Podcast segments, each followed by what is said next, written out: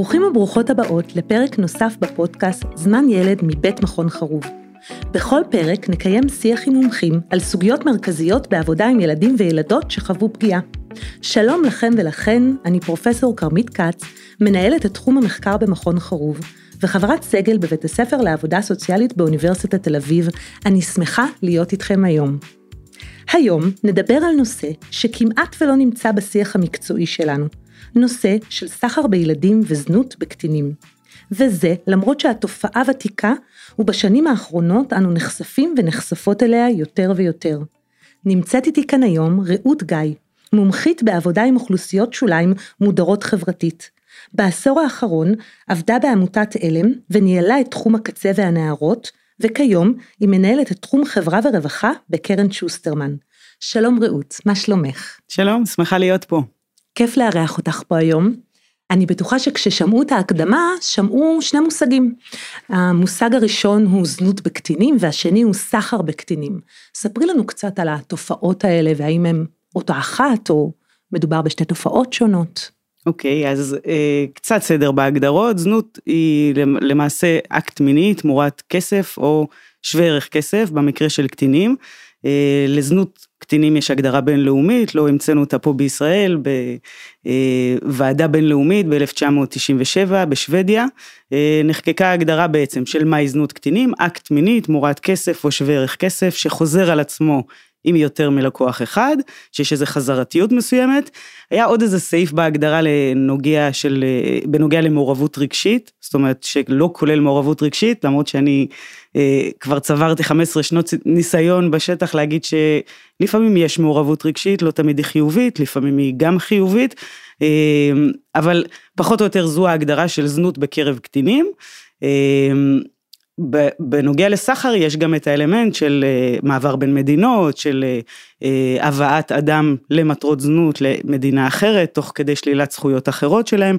אני אגיד שפחות אנחנו רואים את זה בישראל, גם מדינה קטנה, בוא נגיד בין צפון ישראל לדרום ישראל, והנקודה הכי צפונית, הכי דרומית, זה כמה שעות נסיעה ברכב, אז זה לא שאנחנו רואים פה סחר בינלאומי, אבל כן רואים מקרים של נשים שהגיעו למטרות סחר לזנות, נשארו גם חלקן בארץ, חלקם גם שמענו סיפורים אה, מאוד מאוד כואבים על אה, מסלולי ההגירה שלהם, לא תמיד תוך כדי אה, הבנה לגמרי ברורה של מה הם הולכות לעשות כאן או מה מתכננים להם, אבל בהיבט של קטינים פחות ראינו סחר, הרבה ראינו זנות מקומית או זנות שמתפתחת פה וגם צריך להגיד, הזנות בקרב קטינים היא נראית אחרת ממה שאנחנו מדמיינים, שאומרים לנו זנות ואנחנו מדמיינים, לא יודעת, אישה בגיל 30 או 40 בתחנה מרכזית או במקרה של ג'וליה רוברטס, אה, אה, אישה יפה ו, אה, ומצליחה. אז, אז בהיבט של קטינים אנחנו הרבה פעמים נראה לא את הסטריאוטיפ של הזנות, אלא איזה שהם יחסים שמתפתחים על בסיס של אינטרס, של ניצול, של חולשה, של כסף, של כל מה שאני יכולה לכמת בכסף, ראינו מקרים שזה היה תמורת בוא נגיד סיגריות, סמים, ג'ינס, וודקה, כניסה למועדון, הופעות, אה, דברים שגם בני נוער מתעניינים בהם, אייפון חדש נגיד. אמ, אז זה פחות או יותר, בוא נגיד, ההבדל בהגדרות, ובפרקטיקה אנחנו רואים, בוא נגיד, את כל רצף הזנות כמעט בכל מקום, זה רק שאלה של איזה עיניים אנחנו שמים אה, להסתכל על הסיטואציה, אבל זה... אז את משרטטת באמת המון גוונים לתופעה, ואני תוהה, כשאת מדברת עליה, זה נשמע מאוד שכיח בעצם, כי כאילו אם יש לה כל כך הרבה גוונים, וזה מסיגריה לעוד המון המון דברים, אז באמת כמה היא שכיחה? כמה שכיחה התופעה של זנות בקטינים בישראל? אז פה צריך אה, לזכור שכמו הרבה תופעות חברתיות אחרות בישראל שאנחנו יודעים שהן קיימות אבל אנחנו יודעים שהן גם סובלות מתת דיווח כמו למשל אה, התעללות בילדים שזה נושא שאת מכירה היטב ואת יודעת שזה לא מקרים שנוטים לדווח עליהם. א' הרבה פעמים הם, הם, לא במודעות ביחס לבעיה או ביחס למה שעובר עליהם ואין אין מי שידווח ואין מה לדווח, כי הם לא תופסים את עצמם כקורבן, הם לא תופסים את עצמם כמי שעוברים אה, פגיעה או התעללות, ולכן אנחנו לא, לא מוצאים אה, דיווח מה, מהסוג, ה, בוא נגיד המסורתי, הפרונטלי, שאדם במצוקה או בבעיה בא ואומר אני צריך עזרה, או כל הדברים האלה לא, לא מתקיימים כאן. מה שמתקיים כאן זה, בוא נגיד, זנות בתפיסה המקצועית שלי, ואפשר להתווכח עם זה כמובן, היא אחת מאסטרטגיות ההישרדות לכל מיני מצבים אחרים בחיים, אוקיי? היא לא אסטרטגיה יחידה, אבל היא אסטרטגיה יעילה לאנשים מסוג מסוים. אה, למה אני אומרת שהיא אסטרטגיית הישרדות? כי היא בעצם מאפשרת לאנשים שצריכים לשרוד מצבי חיים בלתי נסבלים, היא מאפשרת להם בעצם להחזיר חזרה את השליטה לחיים שלהם, ו, ובכך גם אולי איזו שאיפה להתהפך בתפקידים. אני יכולה לתת דוגמה הכי בסיסית, כמו אה, נניח אם אה, אה, נערה עוברת איזשהו abuse, התעללות מינית בתוך הבית על ידי אדם קרוב, והיא בעצם נעדרת שליטה על החיים שלה, ואז היא יכולה לבוא ולהגיד, אוקיי, אני, קודם כל, לקום ולהגיד את זה כנגד כל הסטטיסטיקה בגיל מאוד צעיר, זה כבר איזושהי התנגדות ל, ליחסי כוח האלה, אבל אז יש פה אלמנטים שצריך לשרוד, גם ברמה הפיזית של איפה אני אוכל, איפה אני אשן, מה אני אלבש, אה, איך אני אסתדר, אוקיי? ואז הגוף הופך להיות משאב להשיג דברים. אגב, את מדברת על השכיחות, אני אומרת די בקלות, כי אני באמת ראיתי אין סוף מין מסעות הישרדות כאלה של נערות, ואגב גם נערים, שבאמת צריכים לשרוד מצבי חיים שאת ואני כנראה רבע שעה לא, לא, לא שורדות אותם. אה, נעזרים בגוף שלהם, משתמשים בגוף שלהם, וזה קל להם, כי יש מי שבצד השני אה, מחפש את הדבר הזה, משלם על הדבר הזה, טורף את הדבר הזה, צד את הדבר הזה, אוקיי? אז במובן הזה זנות היא אסטרטגיית הישרדות די שכיחה. למי שהנתונים מאפשרים לו, אוקיי? כי גם כדי לשרוד באמצעות זנות, אגב, כמו אסטרטגיות אחרות, כמו עבריינות נגיד. אם אתה בוחר לשרוד באמצעות עבריינות, אתה לכל הפחות צריך שיהיה לך, לא יודעת, איזה תחכום, איזה כוח פיזי, ווטאבר, כן? אז גם בזנות, היכולת לעשות משא ומתן, היכולת לשלוט בסיטואציה, או היכולת להבין שאני לא תמיד שולטת בה, וזה מתהפך עליי, ואז צריך כל מיני אלמנטים גם כדי לשרוד באמצעות זנות, אבל הלכה למעשה, או לפחות מה שהניסיון המקצועי שלי אומר, היא, היא בהחלט נוכחת בחיים של הרבה מאוד בני נוער, צעירות וצעירים, שנפלטו ממערכות חיים. אה, בין אם זה מסגרות פורמליות או מסגרות קהילתיות או משפחתיות, נפלטו הלכה למעשה לרחובות, היו צריכים לשרוד בלי כוחות בלי אה, בוא נגיד כוחות משפחתיים או קהילתיים או תמיד אה, כשאני מדברת נותנת הרצאות ואני מנסה להסביר לאנשים אה, שהם לאו דווקא יש להם ניסיון בתחום הזה תודה לאל כאילו תנסו לדמיין מצב שאתם באמת לבד בעולם מנותקים מכל מקורות התמיכה שלכם כן? אין לכם כסף בכיס אין לכם ארנק אין לכם חברים אין לכם פלאפון אין לכם משפחה אין לכם כלום. מה אתם עושים? אוטומטית מה את עושה? מה את עושה. וואי, אני התקלת אותי.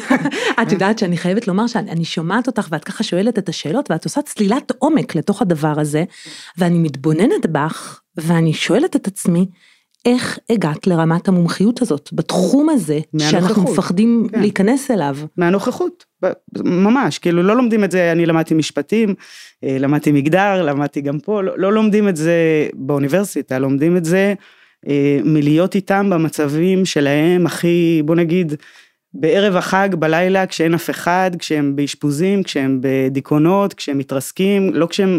ו, ואגב, גם כשהם עומדים ברחוב בתחנה, בפינת קרן רחוב, בתחנה מרכזית בתל אביב, אה, ומשדרים לעולם שהכל בסדר, ועופי ממני ותתרחקי, ואני לא צריך עזרה, והכל טוב, ואני עושה תקתק כמה לקוחות, הולך חזרה לאוטו, חוזר, יורד, חוזר.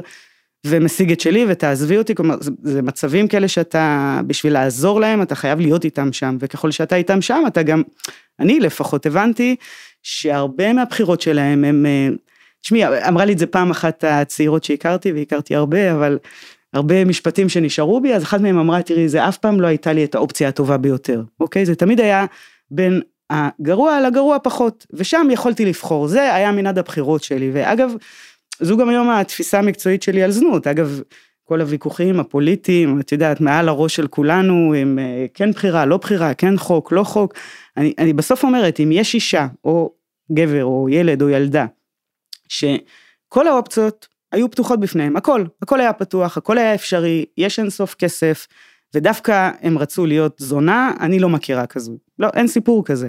אני מכירה הרבה מאוד סיפורים של אנשים שעשו בחירות, שלך ולי אולי הם יכולות להיראות בחירות מאוד, אה, כן, אה, לא קונבנציונליות, אבל בחיים שלהם זה מהיעדר ברירה, אוקיי? אז זה היה הכי פחות גרוע, שהיא באה ואומרת, אוקיי, אה, בחרתי ללכת עם הסרסור הזה, כי בתחנה מרכזית יאנסו אותי עשרה וגם לא ישלמו, אוקיי? אז הוא לפחות, ספונסר או לקוח או whatever, כן? אמנם אני תקועה איתו ללילה שלם, אבל כאילו, אוקיי, זה... ואז את אומרת, רגע, למה, אין עוד אופציה? למה אין עוד אופציה שהיא לא הסרסור או עשרה גברים בתחנה מרכזית? זאת אומרת, איך מייצרים את האופציה הזו שהיא תהיה יותר טובה מהזנות, והיא לא תצטרך לבחור בה. זאת אומרת, ואז במקום הזה, אם היא תעמוד מול כל האופציות שוות, הכל פתוח, הכל יכולה לבחור, ושם היא תגיד לי, תשמעי, אה, דווקא זנות זה החלום שלי למרות שהכל פתוח לי, אוקיי, אז אני אוריד את הכובע ואגיד שיהיה בהצלחה, אבל באמת לא, לא סיפור שנתקלתי בו בחיי המקצועיים, לפחות לא בקרב בני נוער או במקומות שעבדנו. ו... אז במסע הזה שלך אל מול התופעה, את בעצם מספרת לנו שאת מתבוננת באותם נערים ובאותם נערות ובמציאות חיים שלהם ובהכרח שלהם לבחור משהו, ושהזנות היא אחת מהבחירות האפשריות, לעתים הרע במיעוטו. ואני תוהה כמומחית בתחום הזה, שאת מסתכלת על מה אנחנו יכולים להציע לאותם נערים ונערות, מה, מה אנחנו יכולים להציע להם ומה היה כדאי שנציע להם, אם אין לנו את זה כרגע. אז אני רק רוצה להגיד בנוגע לזה יפה המשגה שלך שאני מתבוננת, וזה גם נכון, אני הרבה מתבוננת, כי כמו שאמרתי לך, זה לא ידע שיכולתי לצבור אותו בשום אוניברסיטה, אלא באמת במחיצתם, אבל אני לא רק מתבוננת, אני עושה עוד דברים, אני גם אה, קוראת לזה, שואלת אה, לפעמים את העוד שאלה, ואני אתן לך דוגמה קטנה, והרבה פעמים בשיחות עם דווקא אנשי חינוך, אה, צוותי חינוך, בתי ספר, אני אומרת, סביר להניח שאתם פגשתם בחיים שלכם הרבה יותר נערות ונערים שהיו מעורבים בזנות, או שזנות הייתה חלק מהחיים שלהם, כך או אחרת, ולא הייתם ערים לזה, כי לא שאלתם עוד שאלה, אחת. והרבה מהנערים שאנחנו פוגשים, גם כשאני שואלת אותם על המפגש עם, ה, עם אנשי החינוך, הם היו אומרים, תשמעי, קראו לנו ליועצת, כן, עשינו בלאגן, העיפו אותנו, אבל לא שאלו אותנו. את העוד שאלה. אה, שבאה ואומרת, נגיד, שבאה נערה ומספרת, אה, אני נוסעת אה, לאילת, ו... או שאני רואה את זה אפילו באינסטגרם שלה אם אני מתקדמת, ואני שואלת אותה, אוקיי, מי את נוסעת? אני יודעת שנסיעה לאילת עולה, לא יודעת, בין 100 ל-150 שקל, מאיפה הכסף, איפה תשני.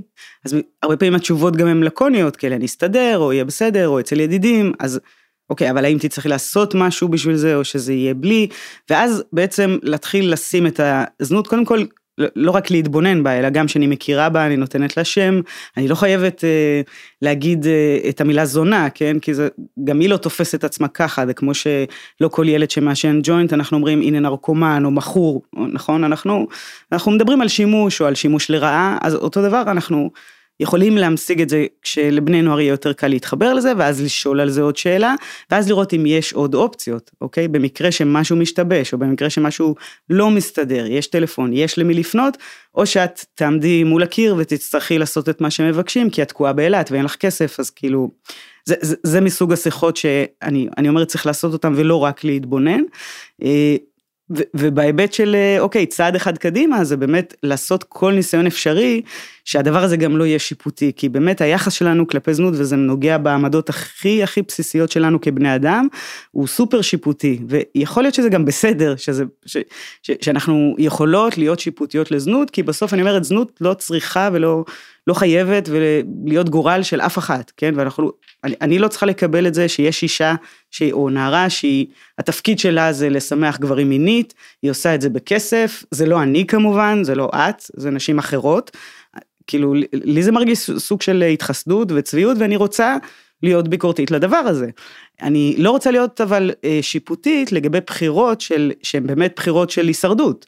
שאני באה ואני אומרת, אוקיי, אם את הרגשת ש... יש לי סיפורים, באמת, אה, זה נשמע כאילו, אני לא, לא רואה סרטי אה, מתח וכל הדברים האלה, אבל כאילו זה, זה פשוט, אתה רואה איך אנשים בוחרים לשרוד, כמו למשל אה, מישהי שהכרתי שהיא היא, היא באמת הייתה מעורבת בזנות, וזאת הייתה אסטרטגיית ההישרדות העיקרית שלה, אבל כשכבר לא היה לה כוח, וכשכבר, אז היא לקחה... לא יודעת, כאילו מין מוט כזה, וניפצה רכב, ופרצה לאיזה רכב, ואז כאילו, שאלתי אותה, לא הבנתי, כאילו, ניפצת רכב כדי לישון ברכב, אבל זה זכוכיות, אז היא אומרת לי, לא, איך רואים שאת לא, שאת לא מבינה כלום, וניפצתי את הרכב כדי שיעצרו אותי, ואז במעצר אני אוכל לנוח מהזנות, ויהיה לי אוכל, ויהיה לי מקלחת, ואוקיי, לא יהיה לי חופש, אבל יהיה לי הרבה חופש פנימי עכשיו לא לעשות זנות, וזה הרבה מאוד. ופתאום את אומרת, אוקיי, זה עוד דוגמה לבחירה בין הרע לרע, לרע פחות. כן, לאותו לילה גם, כי יכול להיות שאחרי שבועיים בכלא היא גם כבר תחנק מה... כאילו מהכלא והיא תצא חופש וכל הכוח שיוציא אותה מזה, או, או ספונסר או סרסור, הוא יהיה שווה את זה. ואני חושבת שהתפקיד שלנו זה לא רק להביט מהצד או לשאול שאלות לא שיפוטיות, שזה אגב קל להגיד וקשה בפרקטיקה, אבל, אה, אבל גם להציע אופציות שהן רלוונטיות, אה, שהן מתכתבות עם הבחירות האלה, שהן יודעות לעשות את השיח הזה של הרווח מול המחיר כל הזמן. זאת אומרת, שלא לבוא ולהגיד, אוקיי, זנות זה דבר רע, יופי, עזרת לי מאוד, את זה ידעתי גם לפנייך. אבל מה כן יש לי, איזה אסטרטגיות עוד יש לי, מה אני יכולה לעשות כדי באמת לנתב את הכוחות שיש לי לאסטרטגיה הזו, ובעצם להפוך את זה ל...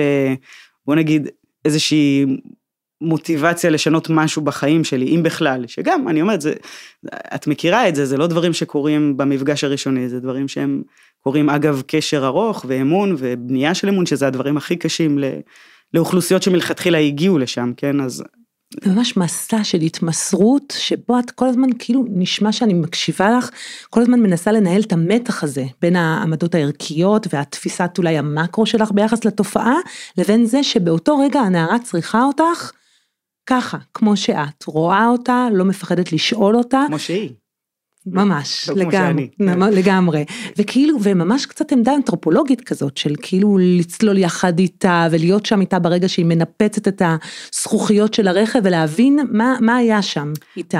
בכאילו סימן אזהרה אחד קטן, שאני אומרת, בסוף, אני גם רוצה, אה, מעל כל זה, את צודקת, כן, זה, כל זה קורה לנו שם, אבל מעל כל זה אני גם לא רוצה להיות אה, אה, אובייקט בתוך הקשר. זאת אומרת, אם, אם הגעתי למצב שאני רק מקבלת אותה וזה רק בסדר ואני רק שם איתך, ו...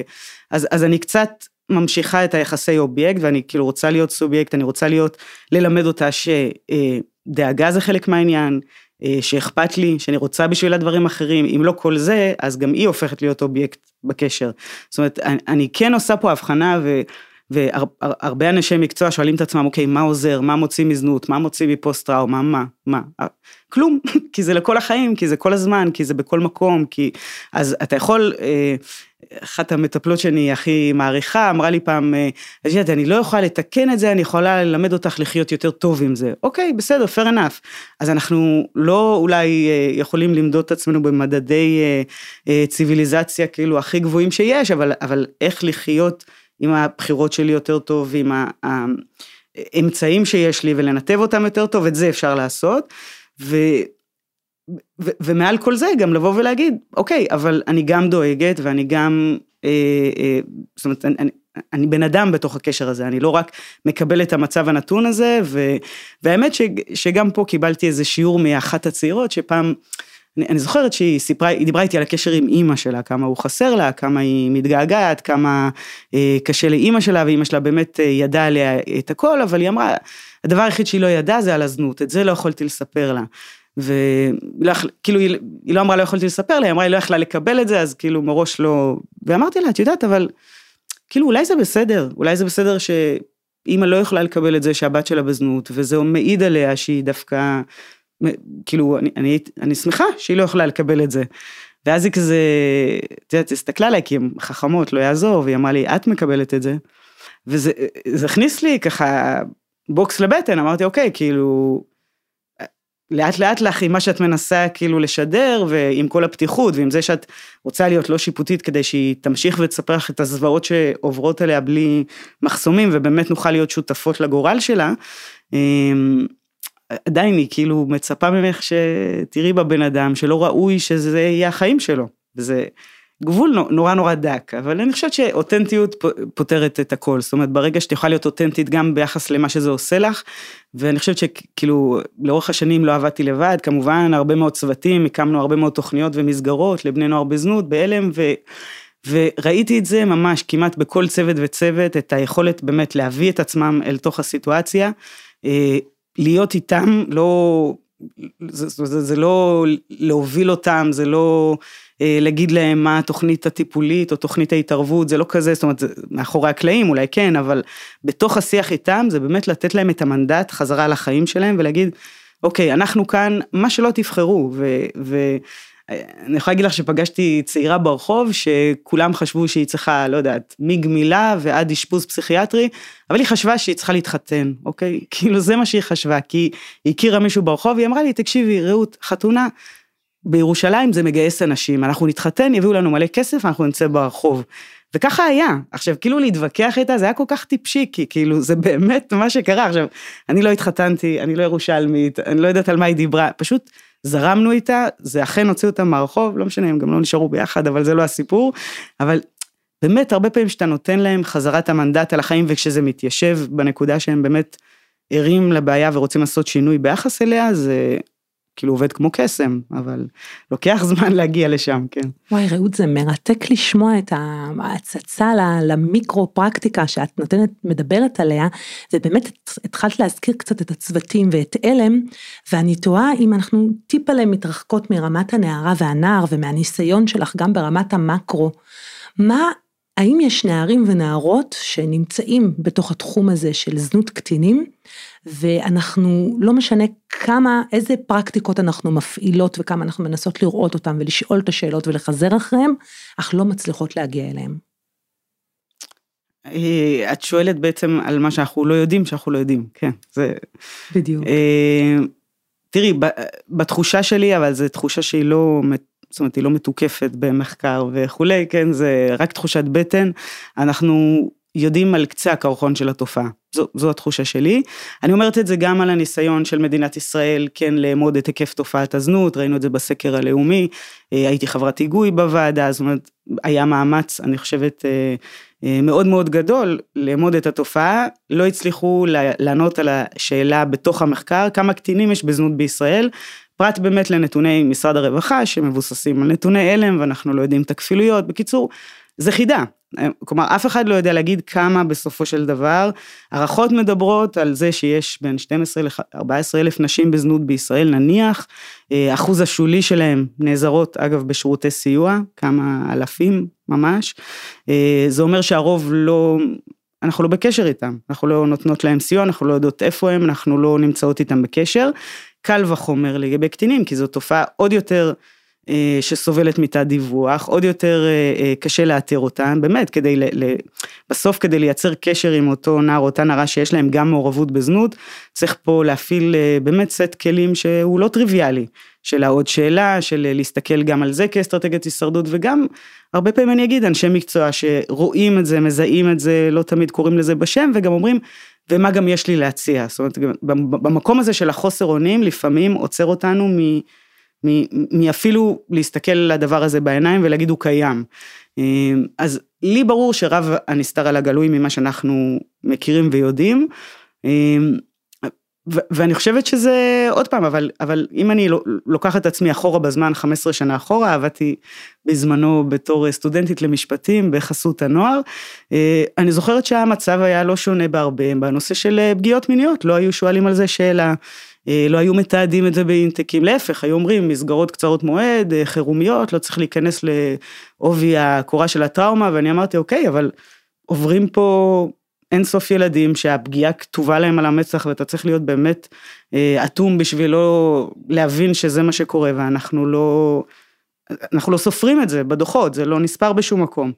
אה, אנחנו לא מקשיבים לזה, אנחנו מפחדים לגעת בזה, אנחנו אוי נפתח להם את הטראומה בזמן הלא נכון, אבל, אבל היא משפריצה החוצה לכל עבר אז רק להתייחס לחתכים או רק להתייחס לבגדים או להשמנה ולא להגיד את הדבר עצמו שזה abuse בילדות, במשפחה, אבא, לא יודע, את הדברים הקשים האלה. אז אני חושבת שעברנו כברת דרך אה, מאוד מאוד גדולה משם, כן, אנחנו כבר בעידן של אה, הקמת שירותים הופפולים אה, מוכווני טראומה ומדברים שפה אחרת. אני חושבת שהזנות היא כאילו נהנית מאיזה... נהנית במרכאות כמובן, זה רדיו אז לא רואים את המרכאות, אבל היא נהנית מאיזשהו מתחם לגיטימי גדול בהרבה, אוקיי? כי אם אנחנו חושבים רגע איפה זנות קורית היום, כן, והיא לא קורית רק בפינת אה, קרן רחוב חשוכה בתחנה המרכזית, אה, היא גם קורית ב... לא יודעת, כיכר תל אביב, כיכר אתרים במרכז תל אביב, והיא גם קורית ברשת, והיא קורית בכל מקום מרכזי, ובוא נגיד, להבדיל מהתעללות בילדים או פגיעה מינית, אז צריכת שירותי מין, כמו שאנחנו רואים במדינת ישראל, היא לא לגמרי מחוץ לתחום הלגיטימי. וזה, בוא נגיד, עושה הבדל גדול בקושי כאילו לאתר אותה ובכלל להגיד, יש בעיה, כן? היא... אז מה צריך לעשות כדי לעשות את המהפכה המקבילה שתיארת בפגיעות מיניות? אמ, אני, אני חושבת שקודם כל צריך אמ, להסתכל על זנות בצורה הוליסטית, זאת אומרת אי אפשר, גם בנושא של פגיעות מיניות, הרי אנחנו לא רק אומרים, אה, יש פה נפגעות אלימות מינית, out of the context החברתי, כן, ו... זאת אומרת, צריך פה, יש פה איזה gap שצריך לעשות בציבור הרחב בין אה, בסוף לכל ההיצע הזה יש ביקוש, ולביקוש יש היצע, זה בא ביחד, אוקיי? ומה מאפשר לביקוש ולהיצע להתרחש? זה אנחנו, המרחב החברתי שאומר, זה לגיטימי, זה שלנו, זה... אנחנו לא מפרקים על זה משפחות, אנחנו לא אה, פוסלים על זה דייטים, אנחנו לא אה, נרתעים מזה, אנחנו בקושי מביעים על זה עמדה בציבורי, עם, עם, לא יודעת מה קורה בתוך הבתים, זאת אומרת, זה לא נושא שיחה טריוויאלי בין אנשים בדרך כלל, לפי מה שאני שומעת, אה, למעט כמה אובססיביים לנושא שבאמת הקדישו חיים לזה, אבל לא, זה לא איזה נושא... עכשיו תראי, ישראל לפני שנה לקחה על עצמה אה, בצעד פוליטי לחוקק חוק שהמטרה שלו, אני מניחה, הייתה גם לעורר את המודעות, גם להעלות את זה על שיח, גם לדבר על הסיפור של אה, צריכת מין בישראל וגם לדאוג לשיקום.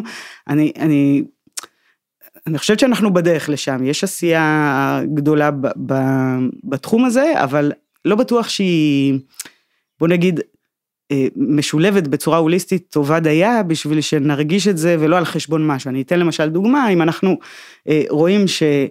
בוא נגיד, הסקר מדבר על 12 אלף אנשים בזנות בישראל ושירותי סיוע בקושי מגיעים ל-2,000-3,000, אז אני אומרת, אה, איך איך אנחנו נעשה פה תוכנית לאומית שלוקחת בחשבון את כולם, למשל נתון ש-60% מהם אימהות לילדים קטנים. היום אימא לילד קטן לא יכולה להשתקם בשירותי הסיוע הקיימים. איפה היא...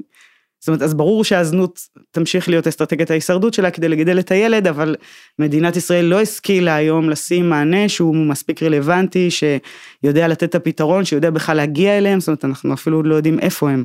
אז אני אומרת, יכול להיות שהקדמנו את המאוחר בזה שחוקקנו חוק שמצד אחד אומר, חבר'ה זה לא לגיטימי, זה אסור עכשיו על פי חוק, אבל יכול להיות שבזמן הזה הפקרנו אנשים לגורלם ולא נתנו להם פתרון מספיק טוב, ואז מה עשינו בזה? הורדנו אותם מתחת לרדאר, לא פתרנו את התופעה, אני חושבת, לא יודעת, אולי יותר גרוע מלא לחוקק חוק, זה לחוקק חוק שאתה לא יכול לאכוף אותו, שאתה לא מצליח אה, אה, להגיע איתו ליעדים שלך, שזה בעצם היה לשקם אנשים מזנות, לא, לא עכשיו לעצור את כל אה, אזרחי מדינת ישראל שצרכו מין, זאת לא הייתה מטרת החוק.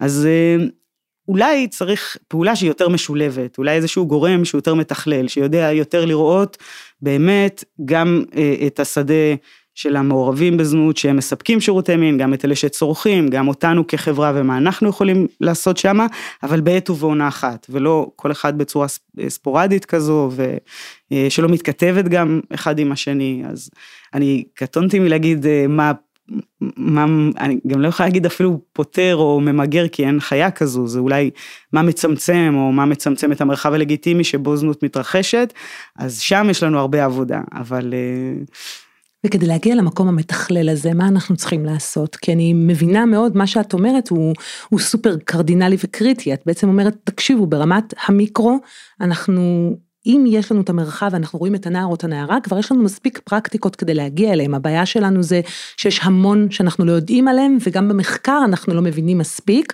וגם כשנעשים מאמצי מקרו, הם לא מבוססים על ידע, כי הידע חסר. אז כאילו, איך אפשר לכסות על הפער הזה?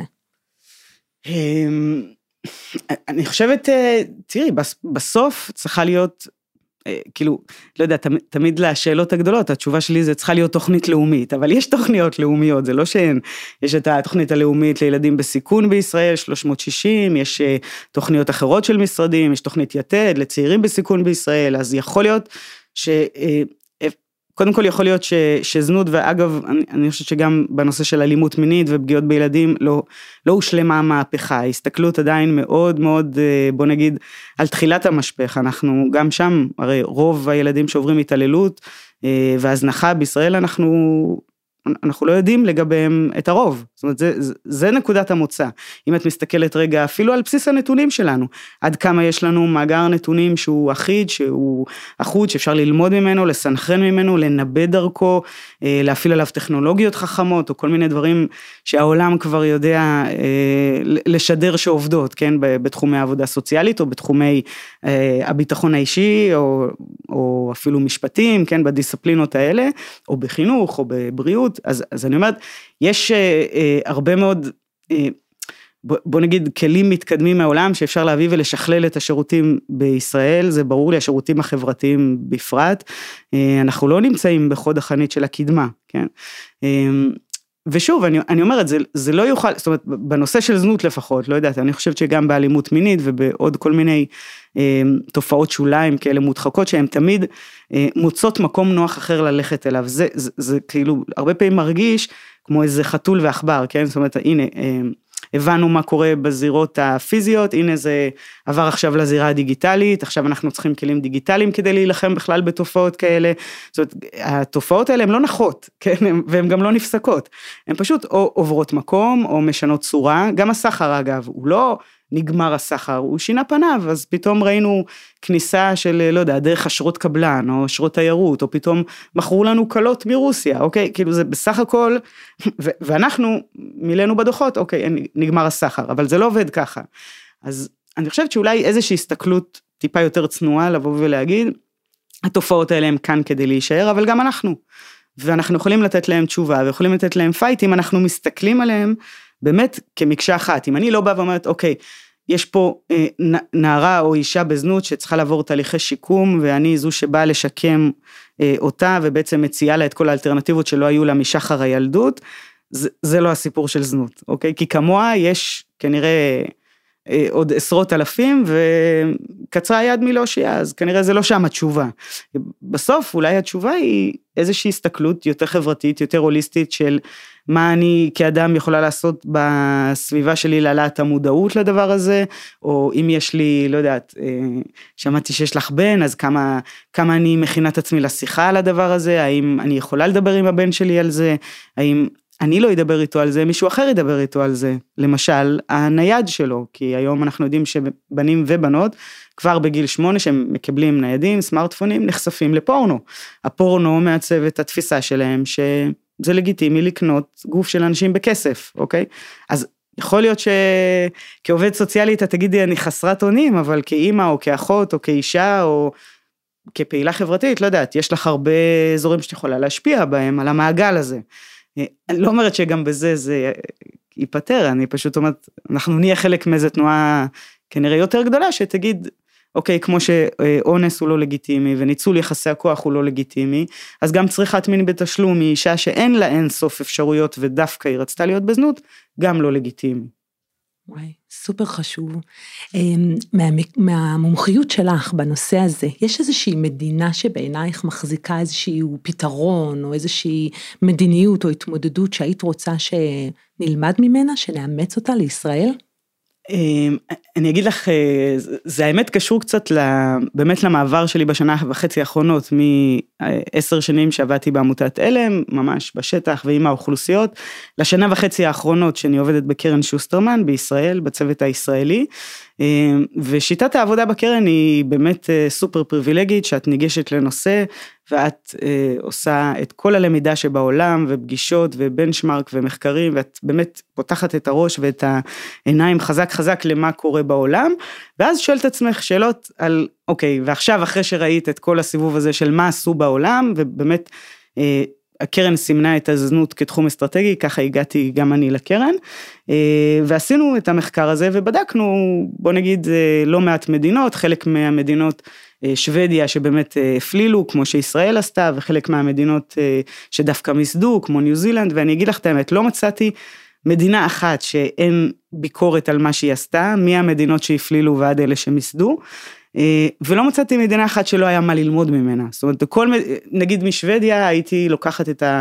אולי את הנושא הזה של התכלול מאוד ברצינות, כן? כי אני ממש חושבת שזה שיש גוף אזרחי בלתי תלוי, שיודע לתכלל, שיודע לבקר את המדינה, שיודע לעשות monitoring להחלטות הממשלה, את יודעת, עברה פה החלטת ממשלה, מי מי עושה לדבר הזה monitoring? מי בודק שהדוחות שמתפרסמים הם באמת איכותיים ובאמת משקפים מציאות? אף אחד. אז גוף כזה שכאילו, זה הייתי לוקחת משוודיה, אבל נגיד מניו זילנד, שזו מדינה שמסדה, לגמרי הייתי לוקחת את כל פרקטיקות ההתערבות שלהם, של נשים בזנות שמסייעות לנשים בזנות, שם יקראו לזה sex workers, לא משנה, אנחנו פחות מאמינים שזנות זה עבודה, אבל... אבל הפרקטיקה של נשים שמסייעות אה, לעצמן מתוך הניסיון של עצמן, זה דבר שאם הייתי יכולה לקחת אותו כמו שהוא עכשיו ולהכיל אותו על כל שירותי הרווחה אה, בישראל, הייתי עושה את זה שלשום, כאילו זה מדהים. אה, אז, אז אני חושבת שכל מדינה היא... היא, היא באמת אה, מנסה לעשות את המאמצים שמתאימים לה, ו, ו, ויש מה לקחת, כן. וואי, מרתק. אני חושבת על המאזינים והמאזינות שלנו, ואלה מביניכם שעכשיו מקשיבים לנו וחושבים על היום-יום שלהם, בפרקטיקה עם נערים ונערות בזנות. איזה מסר או מסרים חשוב לך שהם יקבלו מהמפגש הזה שלנו? חשוב לי אולי להשאיר אותם עם השאלה שאני פותחת איתה בדרך כלל הרצאות, זה איפה זנות אה, פוגשת אתכם בחיים, אוקיי? כאילו, אין מישהו שזנות לא פוגשת אותו. זה, וכשאני שואל את השאלה הזאת, נגיד, כשהייתי מגייסת מתנדבים לפרויקטים או כל מיני דברים מהסוג הזה, זה, זה מסוג השאלות שהייתי שואלת אנשים, כמו שלא יודעת, שואלים מתנדבות בארגוני סיוע לנפגעות, אז מן הסתם ישאלו אותם שאלות על זה, ואז פתאום, את יודעת, זה, איפה זנות פוגשת אותנו בחיים, ואנשים לא שאלו את עצמם את השאלה הזו אף פעם. ואת יודעת, כשמתחילים לדבר על זה, פתאום צפים כל האירועים שזנות פגשה אותנו בחיים, אני לא יודעת, הייתי בת 20, נסענו כמו רוב הישראלים לתאילנד, עמדתי בתור, נכנסנו למופע, פתאום גיליתי שאני במופע מין, פטפונג, אוקיי, לא תכננתי, לא רציתי, לא, לא ידעתי מה זה, לא הייתה לי גם מודעות לזה, אבל זה קרה, הייתי שם, אוקיי?